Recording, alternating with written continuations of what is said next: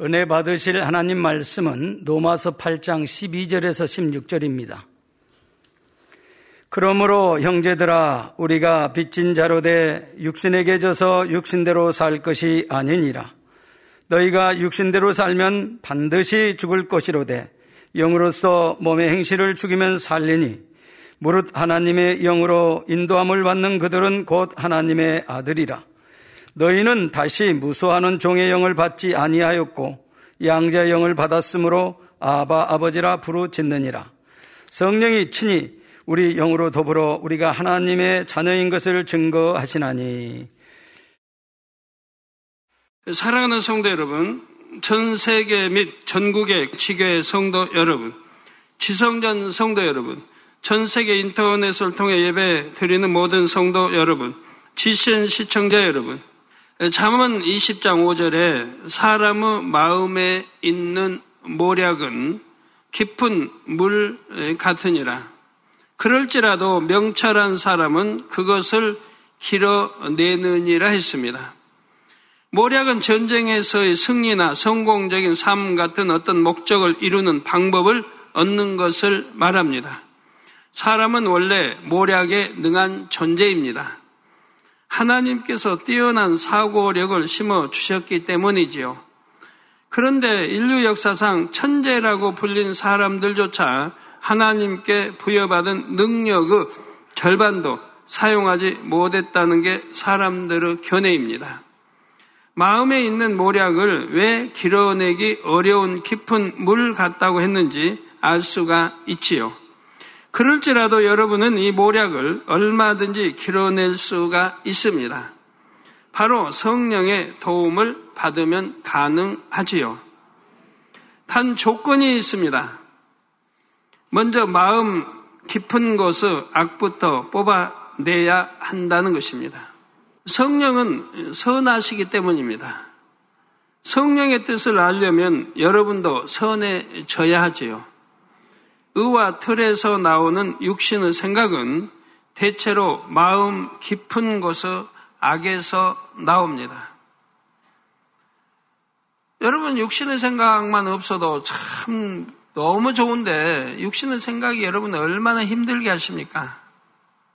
육신의 생각만 없다도 너무 평안하고 좋은 건데 따라서 성령의 음성을 밝히 들으려면 양심의 악, 본성의 악 등 마음 깊은 곳에 숨어 있는 악까지 찾아내서 어, 버려야 합니다. 지난 시간에는 양심의 악에 대해 말씀드렸습니다. 이 시간에는 본성의 악에 대해 살펴보겠습니다. 지난 시간에는 양심의 악, 이 시간에는 본성의 악, 이 본성의 악을 발견하기가 더 어렵습니다. 이어서 육신의 생각과 순종의 관계에 대해 베드로의 사례를 들어 설명하도록 하겠습니다. 진정 선한 마음을 일구셔서 성령이 길어 올려 주시는 모략으로 날마다 승리하시기를 주님의 이름으로 축원합니다. 사랑하는 성도 여러분, 본성은 마음의 근본 성질입니다. 사람은 태어날 때부터 선과 악이 섞여 있는 본성을 타고납니다. 인류는 모두 아담의 후손으로서 본성 속의 원죄를 물려받기 때문이지요. 물론 본성은 100% 타고나는 것만으로 결정되지는 않습니다. 악한 본성을 타고났어도 성장하면서 마음의 선을 많이 받아들이면 본성이 선해집니다. 이게 태어날 때 좀 악을 가지고 태어났다 해도 아이고 뭐 얘들이 뭐 다 선하게 태어나지 악을 가지고 태어나고 아 뭐 선을 가지고 태어나고 그런 게 있나요? 있지요? 여러분 만약에 아이의 아비가 혈기가 굉장히 많은 분 그럼 그 아기 봐요 대체적으로 아기도 혈기가 많지 부모가 선하면 아기도 선해요. 그래서 배가 고파도 좀 낑낑대다가 그냥 가만 일단 있는다든가 아니면 울어도 그냥 조용하게 운다든가. 그런데 어떤 아기는 배가 고프면 뭐 자지러져요. 막 온통 난리가 나죠. 야, 엄마 빨리 와라. 나 배고파. 못 살겠다. 빨리. 난리가 나요. 그것도 더 늦으면 호흡까지 멎으려고 그래요. 호흡하는 것까지 멎으려고. 그런 아이들 있잖아요. 성질이. 근데 그 부모 대부분 여기 아비, 아비의 성질을 보면 비슷하단 말이에요. 그 아이가 배가 고파도 그냥 참을 줄 알고 엄마가 엄마 나 배고파 이런 식으로 전달하고 좀 늦어도 그냥 지그시 참고 이런 아이들이 있습니다. 그건 부모가 너무 온유하다는 얘기예요. 그런 아이이죠 부모. 이렇게 우리가 어, 참 부모의 악 또는 부모의 선 타고나는 거 봅니다. 그런데 이런 본성을 타고났어도 성장하면서 마음의 선을 많이 받아들이면 본성이 선해집니다. 그러니까 어린 아이들 때부터 여러분 태어나서부터 아니면 잉태 때부터 가리키라는 거예요. 찬양을 하는 입술이 되고 하나님 말씀을 암송하고 듣는 입술이 이런 분이 되면 아기도 예, 잉태했을 때부터 배워가는 거예요. 그걸 아, 나중에 찬양 잘하는 어? 뭐 따님이 될 수도 있고, 예, 그리고 이제 태어나서부터 가리키는 거예요. 기도, 말씀 가리키는 거예요. 아니, 뭐, 못 알아듣는데 아니에요. 엄마가 손 모으고 기도하면 아무 모를 아이도 배우게 돼 있어요. 기도하면 배우게 돼 있고요. 또 행동 모든 걸 배우게 돼 있어요. 그러면서 가리켜 나가면 잘 따라서 순종하게 되고 이렇게 성장하면 육신의 결렬을 가져오지 않아요. 성장하면서. 육신의 결렬 때문에 성장하면서 많은 문제를 일으킵니다. 자녀들이. 잘못 배우고 잘못 가르치고 잘못 교양과 모든 걸 이렇게 흡수했기 때문에요. 예, 반대로 비교적 선한 본성을 타고 났어도 악을 자꾸 받아들이면 악한 본성이 만들어지지요. 아무리 착가더라도 어려서 부모가 그냥 맨 거짓말 가르쳐 봐요. 그러면 아이 거짓말장애로 잘하잖아요. 뭐 그냥 훔치고 뭐 그냥 막 해도 그 내부터 버리면 이제 그 의뢰이 그렇게 잘하는 것이고 어떤 부모가 자식에게 거짓말 가르치나요? 가르치죠. 여러분들이 가르쳤잖아요, 자녀들. 거짓말 얼마나 많이 가르쳤어요? 왜 자녀들이 거짓말을 가르쳐요? 가르친단 말이에요. 그런 거짓말장이 되죠. 그럼 학교 가서 성적표 뭐 지금 모르겠으면 옛날에 성적표 방학하면 타오거든요. 그럼 부모님 성적표 내놔라고 그러죠. 그러면 거짓말하죠. 나 방학 끝나고 주신다고 했다고. 좀 독한 아이는 고쳐가지고 성적표 순위까지 고쳐가지고 부모님 갖다 드리고 도장 맞고 그러기도 합니다. 거짓말을 가르쳤어요 부모가. 그래도 이해 안 되시면, 음, 혹이 이해 안 되시면, 아, 전화가 왔습니다. 때르르 아들이 받았어요. 딸이 받았어요. 딸이 받고, 딱 맞죠? 맞고, 엄마, 지금 어디, 누구 어, 아저씨한테 전화가 왔는데, 어떻게, 뭐라고 대답할까요? 엄마가, 어, 나 시장 갔다고 해라. 거짓말 가리키잖아요. 그럼 아이는 배우잖아요. 분명 엄마 있는데 시장, 집에 있는데 시장 갔다고 그러. 왜 배워 나가는 거 거짓말. 아, 거짓말장애가 되죠. 네, 그래서 비진리가 담겨지고 이런 선한 마음도 악으로 이렇게 변화되는 거죠. 본성 속의 악은 양심의 악보다 더 깊습니다. 그래서 발견하기가 더 어렵습니다. 본성은 땅의 성질, 곧 토질에 비유할 수가 있습니다. 잡초와 돌멩이를 제거하고 질서 정연하게 작물을 심어 놓은 밭은 그냥 봐서는 토질이 좋은지 나쁜지 분간하기 어렵습니다. 이와 마찬가지로 명백한 비진리를 걷어내고 양심의 악도 뽑아내면 악의 모양이 잘 보이지를 않습니다. 웬만해서는 겉으로 드러나지 않지요. 그런데 이 본성의 악이 있음으로 인해 자기도 모르게 육신의 생각을 하게 된다는 사실입니다. 욥이 본성의 악을 버리는 과정을 살펴보면 이를 잘 알 수가 있습니다. 하나님께서는 사단에게 욥을 자랑하십니다. 순전하고 정직하여 악에서 떠난 세상에 둘도 없는 자라고 말씀하셨지요. 이 말씀대로 욥은 행위적으로는 하나님의 뜻에 거치는 것이 전혀 없었지요. 그런데 이런 욥에게도 육신의 생각이 있었습니다. 예를 들어 욥은 자녀들이 잔치를 열어 즐기기라도 하면 죄를 범했을까봐 자녀들을 불러다가 번제를 드렸습니다. 성경은 욥의 행사가 항상 이러하였더라고 기록합니다. 다 옳은 행실이지요. 어떤 죄의 담도 만들지 않고 하나님과 화목하려는 여부 행위는 참으로 순전합니다. 자녀들도 하나님과 화목하게 이런 요비라 이 말이에요. 그런데 이 행위 이면에는 하나님에 대한 두려움이 있었습니다. 욥은 죄인을 징계하시는 하나님을 두려워했지요. 사랑은 두려움을 내어 쫓는다 했습니다. 욥이 징계를 받을까봐 두려워했다는 것은 여부 마음의 온전한 사랑을 이루지 못했다는 증거이지요. 또 욥은 하나님을 오해했습니다. 하나님께서 사단의 송사를 받아들이심으로 욥에게 몇 차례 시험이 옵니다. 욥은 자녀도 재산도 다 잃었고 최후에는 발바닥에서 정수리까지 악창이 났지요. 여부 아내가 이 모습을 보고 여백에 당신이 그래도 자기의 순전을 굳게 지키겠느냐? 하나님을 욕하고 죽으라 말합니다. 여분 위로 받아야 할 아내에게 오히려 굴욕을 당하면서도 입술로 범죄하지 않았습니다. 그런데 그의 말을 들어보면 그가 하나님을 오해하고 있음을 알 수가 있지요.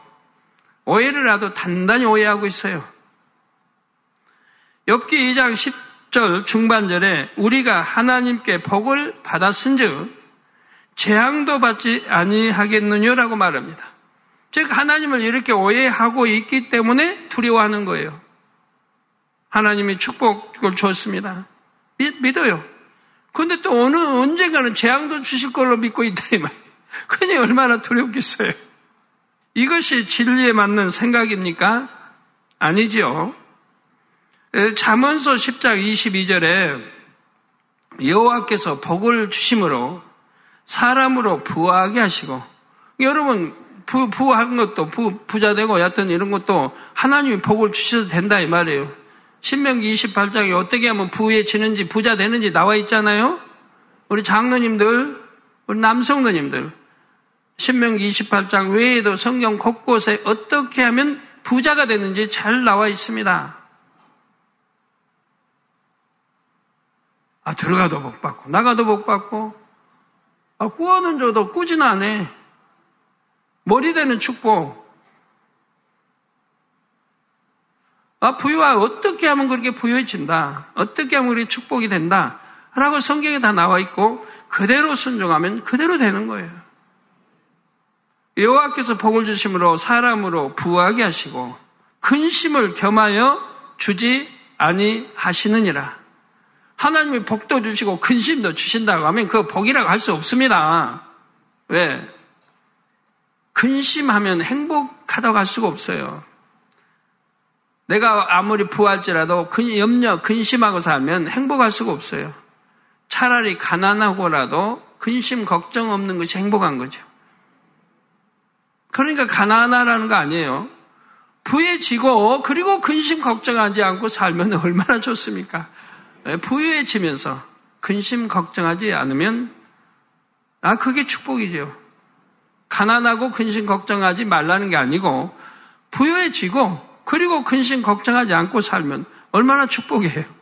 그래서 사람으로 부하게 하시고 근심을 겸하여 주지 아니하신다고 했어요. 그런데 요분 하나님께 복을 받았은즉 재앙도 어, 받는다고 이렇게 잘못 하나님 오해하고 있으니까 하나님을 두려워한다 이 말이에요. 예, 사람으로 부하게 하시고 근심을 겸하여 주지 아니하신다. 하나님은 복 받을 사람에게 복을 주시되 재앙을 겸해 주시는 분이 아니지요. 자녀들에게 좋은 것만 주시는 분입니다. 하나님을 사랑하게 되면 두려움이 없어져요. 왜? 말씀대로 사니까 두려울 이유가 하나도 없죠. 좋은 것만 주시는 하나님인데. 말씀대로 안 사니까 두려운 것이고, 죄를 지으니까 두려운 것이고, 재앙은 원수 마귀 사단이 가져다 줍니다. 요백에 임한 재앙도 모두 사단이 준 것입니다. 만약 욥처럼 육신의 생각을 하는 일꾼이 범죄한 영혼을 상담해 준다고 상상해 보십시오. 하나님을 두려운 하나님으로 심어주어서 오히려 하나님과 멀어지게 할 수도 있지 않겠습니까? 그러면 이 본성 속의 악은 어떻게 발견할 수 있을까요? 바로 연단을 통해 발견할 수가 있습니다. 욥도 혹독한 연단을 통해 본성 속의 악을 깨달았습니다. 물론 이게 연단이 아니고 만약에 본성 속의 악을 요번 깨달았다면 바로 버렸을 겁니다. 바로 순종하 버렸을 거예요. 근데 지금 깨닫지를 못하기 때문에 못 버린 거고 그래서 연단이 온 거예요. 연단 오지 않고도 버릴 수 있다면 얼마나 좋아요? 연단을 통해 본성 속의 악을 벗고 하나님과 참된 화목을 이루었지요. 그런데 꼭 이런 혹독한 연단을 받아야만 본성의 악이 발견되는 것은 아닙니다. 하나님의 말씀으로 자신을 낱낱이 비추면 발견할 수가 있지요. 히브리서 4장 12절에 하나님의 말씀은 살았고 운동력이 있어 좌우에 낯선 어떤 검보다도 예리하여 혼과 영과 및 관절과 골수를 찔러 쪼개기까지 하며 또 마음의 생각과 뜻을 감찰하나니 말씀하지요. 더구나 여러분이 듣고 계신 성결의 복음은 말씀의 나를 더 예리하게 갈아 세운 말씀입니다. 본성의 세미한 악까지 찔러 쪼개지요. 또 디모데 전서 4장 5절에 보면 분명히 하나님의 말씀과 기도로 거룩하여 짐이라고 말씀하셨습니다. 어떻게 거룩하여진다고요? 하나님의 이 말씀, 하나님 말씀과 기도로 거룩하여진다. 말씀만 가지고는 거룩해지는 게 아니에요. 기도가 있어야 돼요. 기도만 가지고는 거룩해지는 게 아니에요. 말씀이 있어야 돼요. 그래서 말씀과 기도로 거룩하여진다. 한 가지 빠지면 안 돼요. 왜? 내가 기도 불같이 한다고 거룩해져요? 말씀을 모르는데. 내가 어떻게 악이고 뭐 죄고 해서 뭘 모르는데 어떻게 거룩해져요? 모르는데. 그런가 말씀도 알아야 돼요. 말씀도 듣고 알아야 돼요. 그 말씀만 듣고 하는데 기도 안 해봐요. 버릴 능력이 없는데요. 버릴 능력이 없어요. 기도해야 성령이 감동으로 버릴 힘이 오고 내 의지와 함께 합쳐서 그리고 하나님의 은혜 주셔가지고 버릴 수 있는 거죠. 그래서 거룩하여지는 것도 말씀과 기도로 거룩해진다 이 말입니다. 그러므로 말씀과 기도로 자신을 조명하여 본성 속의 악을 발견하여 버리시기를 바랍니다. 나는 특별히 어떤 죄는 짓는 것 같지 않은데 뭔가 마음이 답답하다는 분이 계십니까? 본성 속의 악이 그 원인일 수가 있습니다. 아니면 이전에 지은 죄를 회개했다고 하나 이 회개가 온전히 되지 않은 경우 하나님 회개해서 하나님과 담이 헐어져야 되는데 온전한 회개가 아니어서 담이 헐어지지 않은 경우 그런 경우는 내 마음에 항상 충만함과 기쁨이 임할 수는 없죠. 순간에 임할 수는 있어요. 불같이 기도하면 그때는 임할 수 있지만 또 거둬진다 이 말이에요. 죄의 담이 있기 때문에. 자신의 마음이 참 평안이 없다면 육신의 생각을 하고 있다는 뜻이지요. 여러분 육신의 생각할 때 평안 없죠? 육신의 생각이 없을 때 평안도 하지 육신의 생각이 있어봐야 평안하지 않지. 괜히 남보고 판단하고 정진하고 그러니 평안해요? 시기하고 질투하고 평안할 리가 없잖아요. 그래서 자신의 마음에 참 평안이 없다면 육신의 생각을 하고 있다는 뜻이고요. 불같이 기도해서 성령의 조명을 받아 본성의 악까지 버리는 복된 하나님의 자녀가 되시기를 바랍니다. 사랑하는 성도 여러분, 이제 육신의 생각과 순종의 관계에 대해 살펴보겠습니다. 육신의 생각을 깨뜨려야만 성령의 음성이나 주관에 순종할 수가 있습니다. 역으로 성령의 음성에 순종하면 아직 남아있는 육신의 생각이 깨어지기도 합니다. 성령의 음성에 순종하면 사람의 생각을 초월하여 역사하시는 하나님을 만나고 체험할 수가 있습니다. 갖가지 문제를 해결받을 수도 있고 소원이 응답될 수도 있습니다. 하나님의 능력을 힘입어 하나님 나라를 크게 이룰 수도 어, 있지요. 이런 체험들을 통해 육신의 생각이 깨어집니다. 순종은 이처럼 영혼이 잘 되고 범사가 잘 되는 일석이조의 복을 안겨줍니다. 성경은 이렇게 성령의 음성 또는 하나님 말씀이나 주님 말씀에 순종하여 복을 받은 사람들을 소개합니다. 예수님의 수제자 베드로도 그 중 한 사람이지요. 베드로는 자기가 매우 강한 사람이었지만 자기의 이런 자기가 매우 강한 사람이었지만 예수님께 순종의 훈련을 받은 결과 죽기까지 순종하는 사람으로 변화되었습니다. 가는 곳마다 성령의 역사를 베풀며 수많은 사람에게 복음을 전했습니다. 이 시간에는 베드로가 육신의 생각을 깨뜨리고 순종했을 때 어떤 축복을 받았는지 또 어떤 과정을 통해 육신의 생각이 깨어졌는지 소개해 드리겠습니다.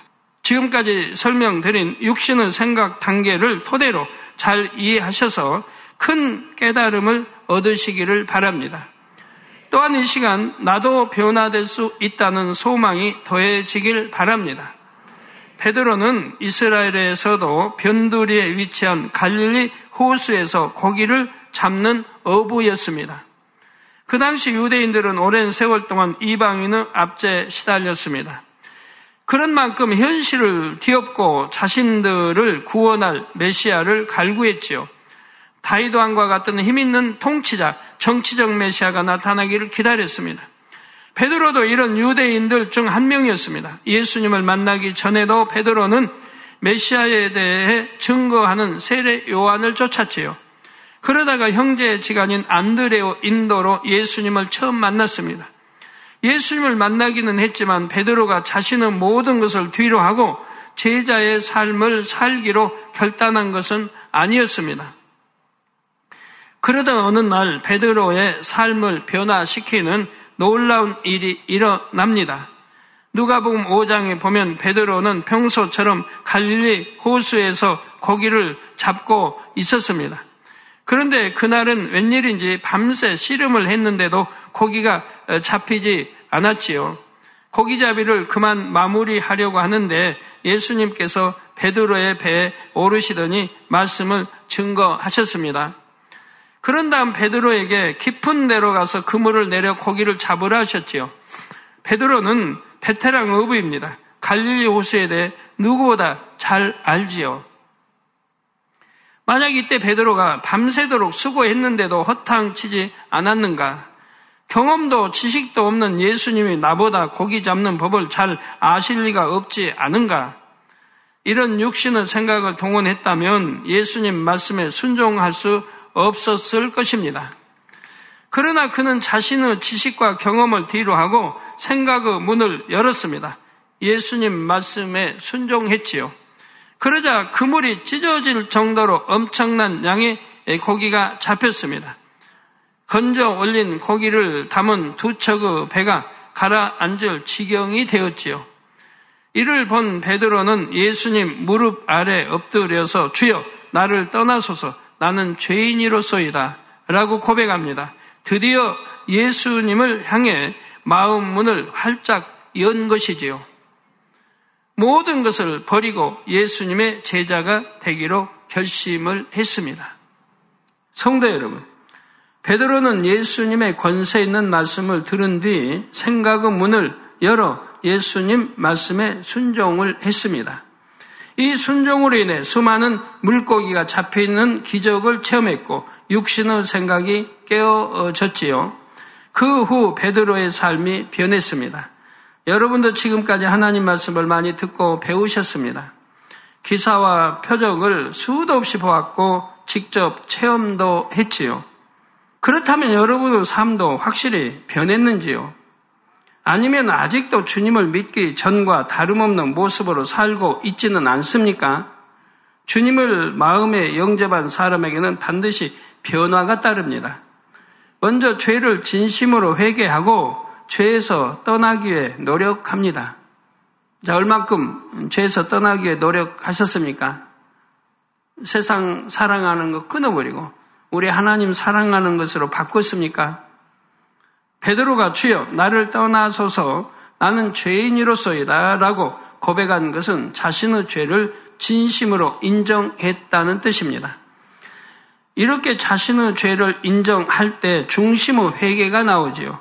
중심으로 회개한 다음에는 그 죄에서 떠나야 합니다. 또한 주님께 생명을 비쳤으니 생명 다해 열심히 충성해야 합니다.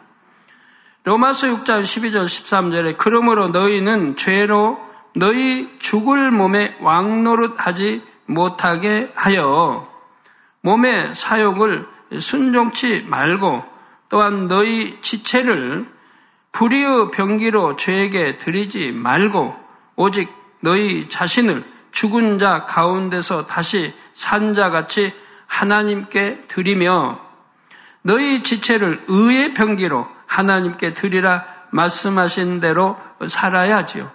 자, 여러분들 그렇게 사셨습니까? 살고 계십니까? 자신이 없으십니까? 그런데 혹 아직도 죄를 범하며 유고 삶에 얽매여 사는 분이 계십니까? 그러면서 변화되기 위한 노력도 기울이지 않고 있다면 나에게 과연 참 믿음이 있는지 자신에게 질문해 보시기를 바랍니다. 그리고 과연 어떤 육신의 생각이 영적인 믿음을 갖지 못하게 하는지 깨달아야 합니다. 그 육신의 생각을 깨뜨리고 영적인 믿음을 가져야 하나님의 뜻에 순종할 수가 있지요. 또한 역으로 순종하고자 할 때 영적인 믿음이 생기는 것입니다. 성도 여러분, 베드로는 예수님의 제자가 된 후에도 여러 차례 순종 테스트를 거쳤습니다. 마태본 17장에 보면 하루는 성전세를 걷는 사람들이 베드로를 찾아와서 예수님과 베드로의 성전세를 요구했습니다. 이 상황을 아신 예수님은 베드로에게 세금 낼 돈을 주신 것이 아니었습니다. 바다에 가서 낚시를 던져 가장 먼저 잡히는 고기의 입을 열면 돈 한세 개를 얻을 것이라고 일러 어, 주셨지요. 그것을 가져다가 나와 너를 위하여 주라 명하셨습니다. 여러분이 베드로의 입장에 있다면 어떻게 하시겠습니까? 주님께서 한강에 가서 낚시를 던지면 물고기가 잡힐 것이고 그 물고기의 입을 열면 동전이 나올 것이다. 그걸 가져오라 이렇게 명하셨습니다. 그러면 우선 차를 타든지 지하철을 타든지 한강으로 가시겠지요. 한강에 가서는 낚시를 던지고 물고기가 잡힐 때까지 기다려야 합니다. 몇 시간을 기다려야 할지 또는 며칠을 기다려야 할지 전혀 모릅니다. 이때 정말 잡힐까? 언제쯤 잡힐까? 이런저런 육신의 생각이 틈타면 기다리다가 포기해버릴 수도 있지요. 여러분은 얼마나 자신이 있으십니까? 베드로는 이 시험을 쉽게 통과했습니다. 예수님 말씀에 순종하여 한 세계를 얻었지요. 더군다나 이 생각을 동원하면 너무 이치 안 맞지 않습니까? 물고기 잡으라 하는 게 아니고 잡아 열면 거기서 동전이 나오니 그걸로 성전세를 내라고 하니까 전혀 이건 들어본지도 않은 생각이 볼 수 없는 일을 지금 명하시는 거예요. 순종하기가 쉬운 게 아니에요. 그러지만 베드로는 순종합니다.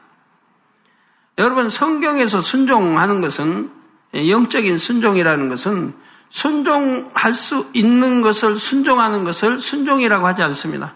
그건 육적인 순종이에요. 육에서 순종할 수 있는 건 당연히 순종하죠.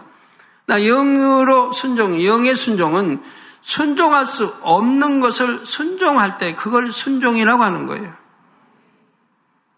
나의 생각과 이론을 깨뜨려야 돼요. 나의 경험과 나의 모든 걸 깨뜨리고 오직 하나님 말씀에 아멘하고 순종할 때 되는 거예요.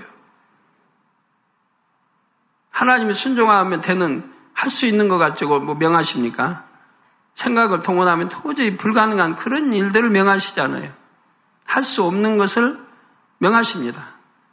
그러나 내 생각을 동원하지 않고 순종했을 때 거기서 기적이 일어나지요. 저는 단돈 7천 원으로 교회를 개척할 때부터 지금까지 순종의 시험을 여러 차례 치렀습니다. 예를 들어 더 넓은 성전을 찾아 이전할 때도 재정이 넉넉한 적은 단 한 번도 없었습니다. 다른 교회를 구제하고 세계 선교를 할 때도 방송 선교를 시작할 때도 넉넉해서 순종한 적은 없었지요. 하나님만 믿고 순종했습니다. 무에서 순종할 때가 참으로 많았습니다. GCN 뭐 방송을 할 때도 뭐 돈 가지고 있습니까? 무에서 기술이 있습니까? 일꾼이 있습니까? 우리 만민 성도가 뭐 방송에 대해 뭐 합니까? 그럼 무에서 하나님 말씀대로 그냥 순종했던 거예요. 바다에 가서 낚시를 던져 먼저 오르는 고기를 가져 입을 열면 돈 한 세 개를 얻을 수 있다. 이렇게 답이 명쾌하면 차라리 나을 것 같은데 오직 기도하며 응답을 기다려야 할 때도 있었지요. 여러분은 지금 무엇이 필요하십니까? 놀랍게도 예수님은 베드로가 세금을 내라 하는데 어찌할까요? 하고 상황을 설명하기 전에 이미 이 일에 대해 알고 계셨습니다. 베드로가 여쭈기도 전에 어떻게 대처해야 하는지 바로 답을 주셨지요. 이런 것처럼 성령님도 여러분의 형편을 훤히 다 아십니다. 여러분이 어떻게 하면 원하는 것을 얻을 수 있는지 그 길을 잘 아시지요. 그러므로 모든 필요를 성령께 구하고 오직 주관하시는 대로 순종하여 범사에 응답 받으시기를 바랍니다. 성도 여러분, 베드로는 예수님의 수제자답게 순종을 잘 했습니다. 예수님께 가장 신뢰를 받았죠.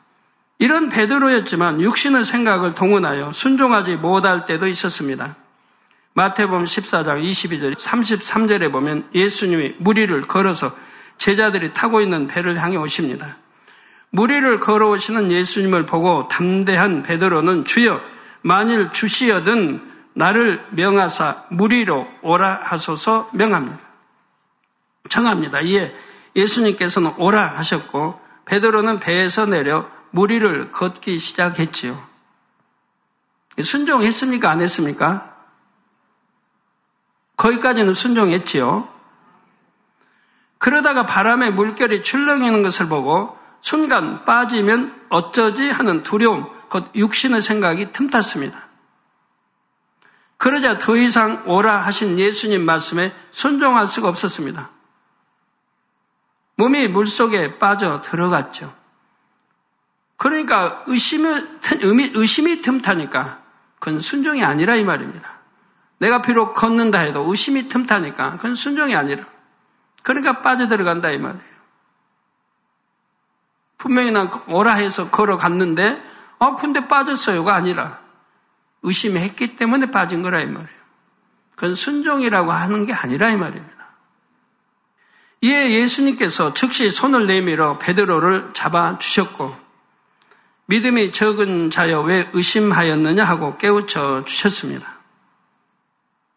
이 장면에서 우리는 아무리 순종하고 싶어도 육신의 생각이 남아 있으면 온전하게 순종할 수 없음을 깨달을 수가 있지요.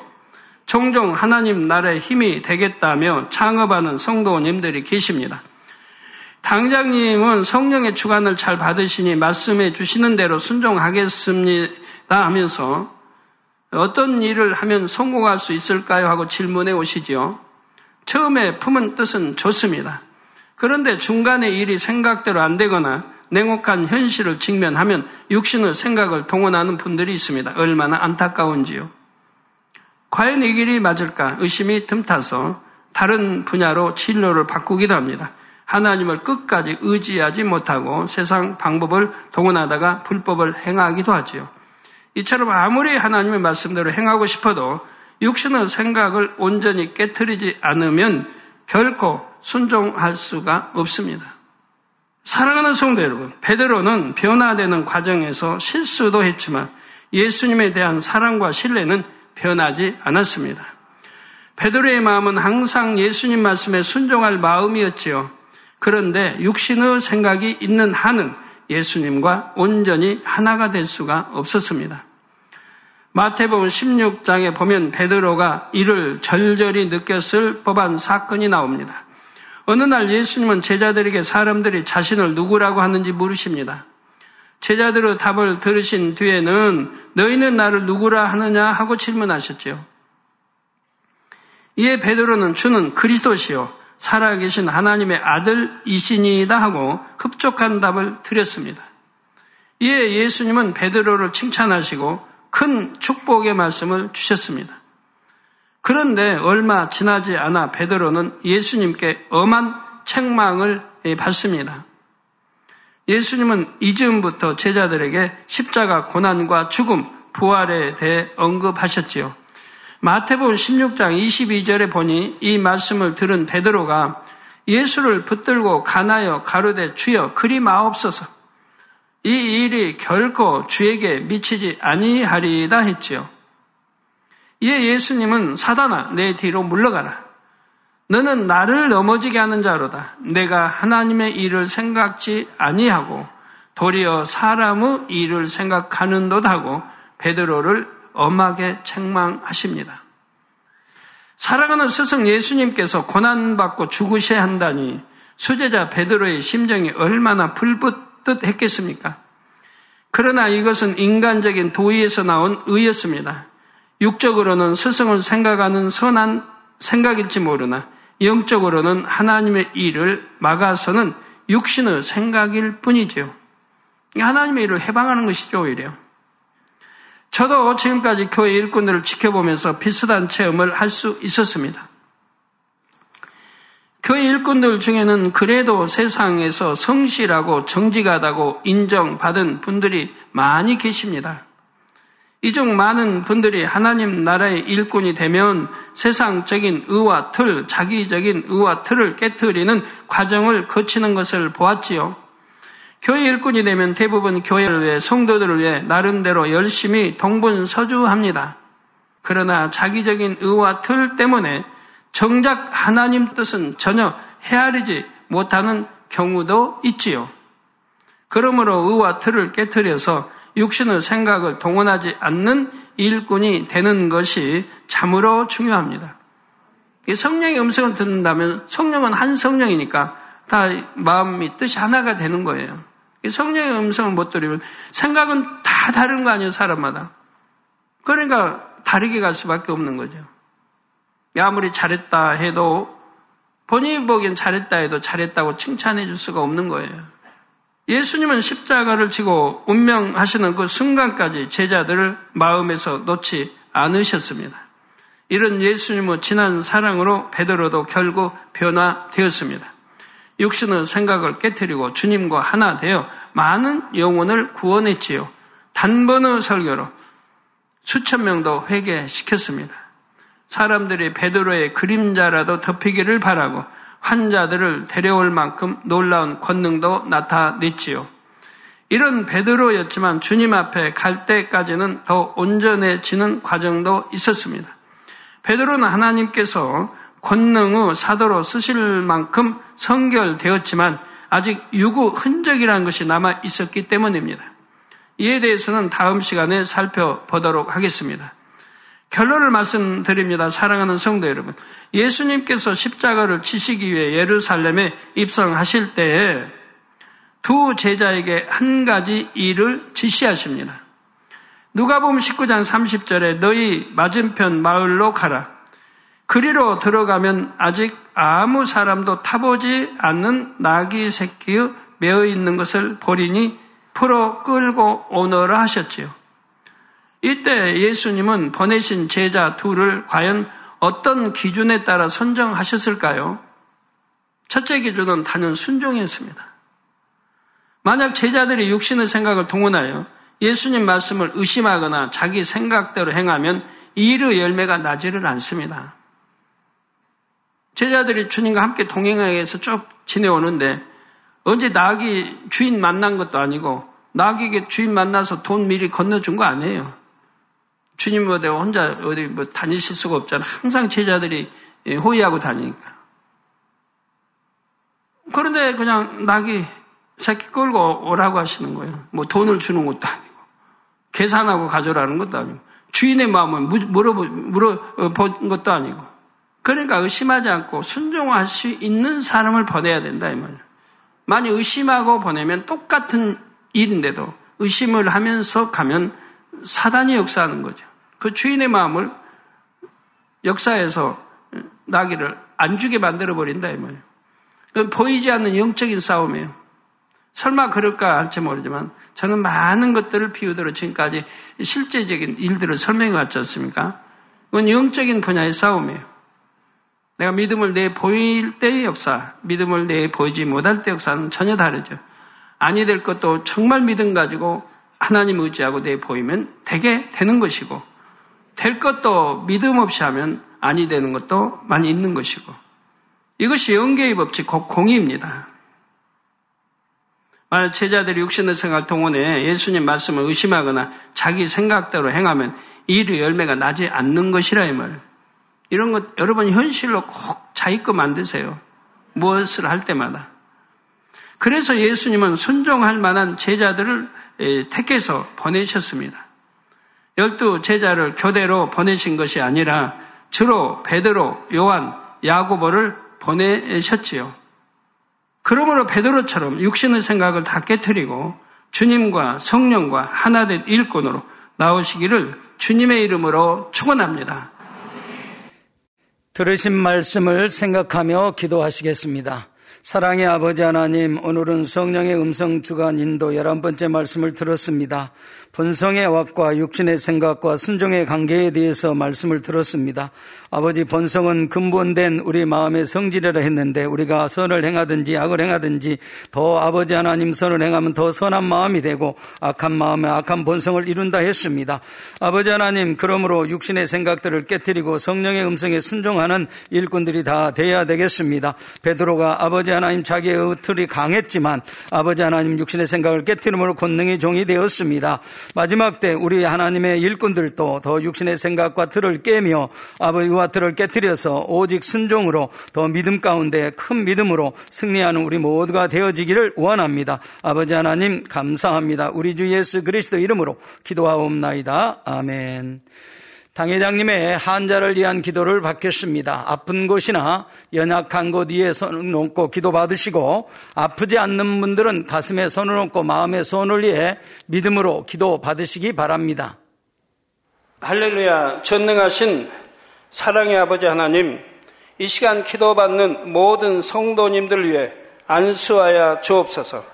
GCN과 인터넷과 화상을 통해 기도받는 지교회와 지성전, 그리고 전 세계 하나님의 자녀들 위에도 시공간을 초월하여 역사하여 주시기를 원합니다. 믿어지는 믿음을 주시고 부정적인 생각과 의심의 세력을 물리쳐 주옵시며 모든 시험 환란도 물리쳐 주옵소서. 머리부터 발끝까지 오장육부 뼈 마디마디 온몸의 신경 조직 세포 등 아픈 곳마다 성령의 불로 불로 태우시고 근본의 빛으로 역사하여 주옵소서 예수 그리스도의 이름으로 명하노니 원수마귀 사단 모든 질병 균 연약함아 물러가라 빛이 여 임하라 모든 불친 난치병도 성령의 불로 태워 깨끗게 하여 주옵소서 말라리아를 비롯한 모든 풍토병도 물리쳐 주옵소서. 감기, 기침, 열, 몸살, 독감 등 각종 유행성 질병도 다 물러가라. 어떠한 유행성 질병 균도 틈타지 않게 지켜 주옵소서. 위암, 폐암, 간암, 유방암, 자궁암, 대장암, 피부암 등 각종 암과 에이즈, 백혈병, 뇌졸중, 고혈압, 저혈압, 심장병, 폐병, 위장병, 당뇨, 부인병, 피부병, 갑상선 질환과 모든 염증도 깨끗게 하여 주옵소서.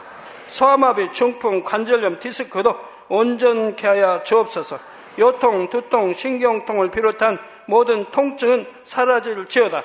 간질, 자폐증, 우울증, 조울증, 노이로제 등 모든 정신 질환도 물러가라. 모든 마비된 것도 풀어지고 일어나 걷고 뛸지어다. 눈도 잘 보이게 하옵시고 귀도 잘 들리게 하여 주옵소서. 소경은 눈을 뜨고 기머거리는 들으며 벙어리는 말할지어다. 각종 사고 후유증도 깨끗게 하시고 부러진 뼈도 붙여 주옵소서. 화상 입은 것도 온전케 하옵시고 화기암 물러가라 열도 물러가라 아버지 흉터 나지 않게 역사해 주시기 원합니다. 마약을 비롯하여 각종 약물과 독극물 중독도 깨끗함을 입을 지어다. 죽은 신경과 세포가 살아나며 죽은 자도 살아나게 하여 주옵소서. 잉태의 축복도 주시기를 원합니다. 잉태의 축복을 받으라 예수 그리스도의 이름으로 명하노니 원수마귀 사단아 하늘 공중 곳에 잡은 악의 영들아 물러가라. 그의 사자들도 물러갈 지니라. 이 땅의 악한 영 더러운 영 거짓되고 간사한 영 의간질하고 미혹하는 모든 어둠들은 물러가라. 모든 흉악의 결박을 풀고 어둠아 물러가라. 빛이 여 임하라. 아버지 하나님 부르짖어 기도할 수 있는 능력을 주시고 죄를 버리고 성결될 수 있는 능력을 주옵소서. 영원히 잘됨 같이 범사에 잘되게 하시고 가정의 복음화도 이루어 주시기를 원합니다.